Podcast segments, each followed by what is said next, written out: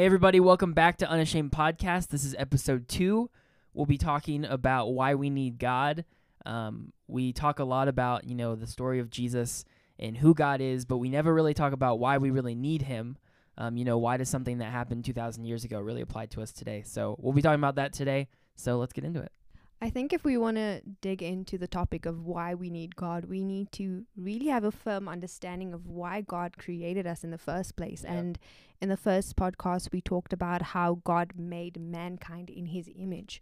And so when Jesus came, it wasn't simply um, for animals, but it was for mankind. It was for our salvation so that we can be reconciled to God.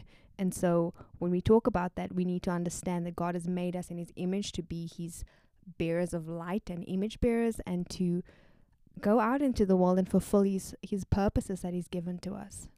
Yeah, I think that oftentimes when we think about, you know, Adam and Eve getting kicked out of the garden, we're often like, oh, they don't get to experience the garden anymore. they don't get to experience the animals. But the real punch there is is the fact that they their relationship with God is now broken.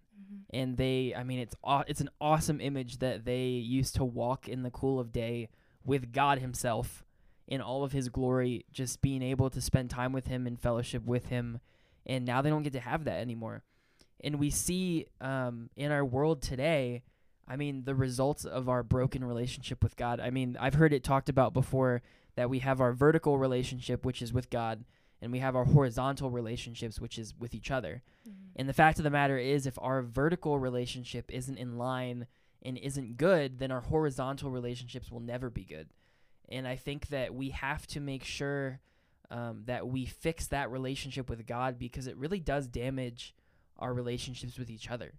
And I think that's a big part of why we need God because He is the giver of all good things and He is the giver of all good blessings. And it's not like we're treating Him like a Walmart where we want to go get all the stuff that we want. Right. But it's just the fact of the matter is when you have a good relationship with God, you become blessed in your other relationships. And we can't sit here and act like relationships aren't broken in this world. I mean, you look at families, you look at divorce rates, and even just friendships. I mean, how many of you guys have really had long lasting friendships that don't result in some big blow up? And a lot of that is a result of our individual relationships with God being broken. It's made clear to us that without God, we fall apart. And I think a prime example of that is just before man chose to rebel and just before man chose that they would decide what is good and evil in their own sight, we had that relationship with God. We had all that we needed. We didn't need to go anywhere else Yeah. to find that fulfillment, but we had that in God.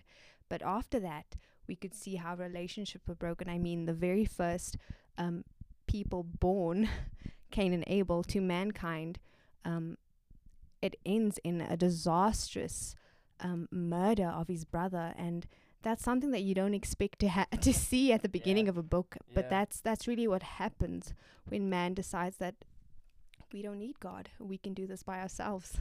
Yeah, and I mean, without God, we really have no basis for what is good and bad.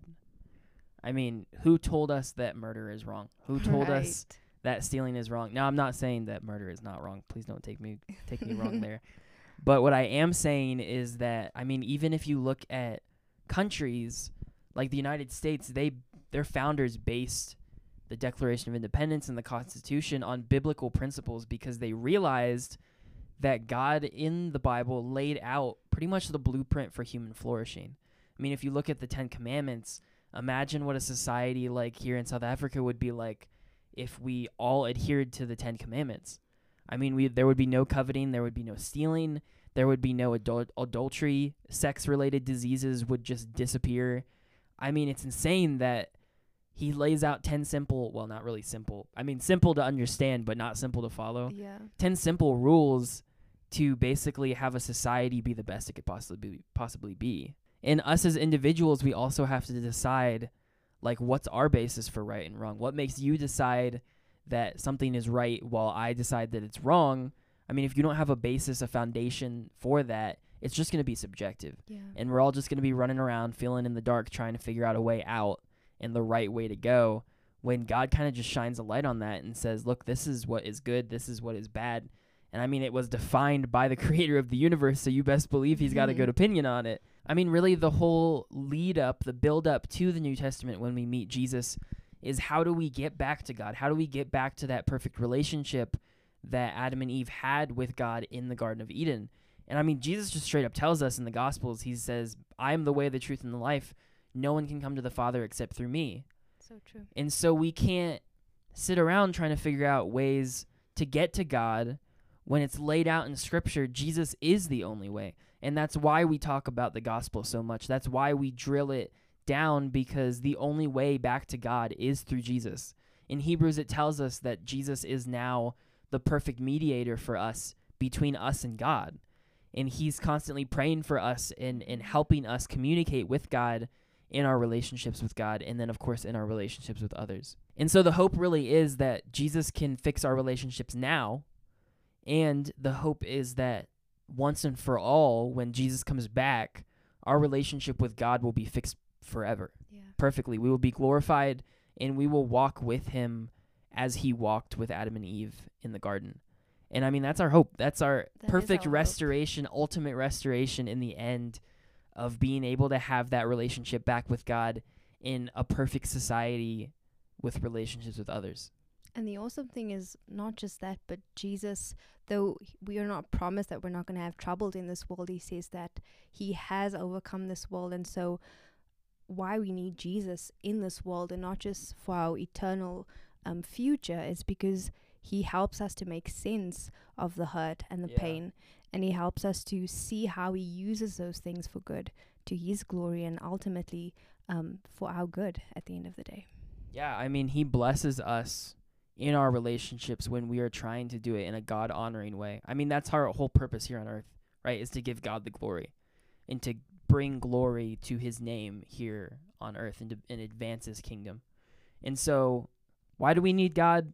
Frankly, we can't do anything without God. Our relationships are broken. We are broken. We screw everything up, to be honest, if we're just left by ourselves.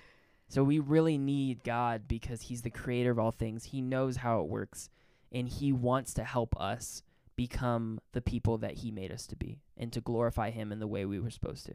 So yeah, that's why we need God. Um, and of course, it goes so much deeper than that. We're just kind of laying the foundation for you, um, and we'll cover that in future episodes. Yeah, and if you want to try to make your relationship right with God today and start today, which we recommend you do, um, guys, we don't know how much time each of us have.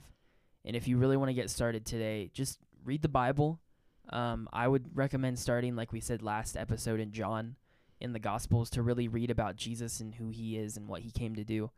Um, and just pray. And, and we sometimes think of God as this distant, far off being that we can't talk to but really just talk to him and tell him you know what you're really feeling what you really think about him um, it's not a sin to tell him that you don't feel like he's there or t- that you don't feel like he's real. I, I mean i've had people that have told me i'm going to give god a chance tonight and see if he comes through and every single one of them end up saved by the end of that night because god always comes through. And you can really just talk to him. He's there. He wants to hear from you. Um, he's a good father, and so we just um, we're praying for you guys. Um, we hope that if you guys have any questions, if you have our numbers, you'll contact us. We'll be happy to talk to you about it. So, um, yeah, we'll see you in the next episode. Have a good one.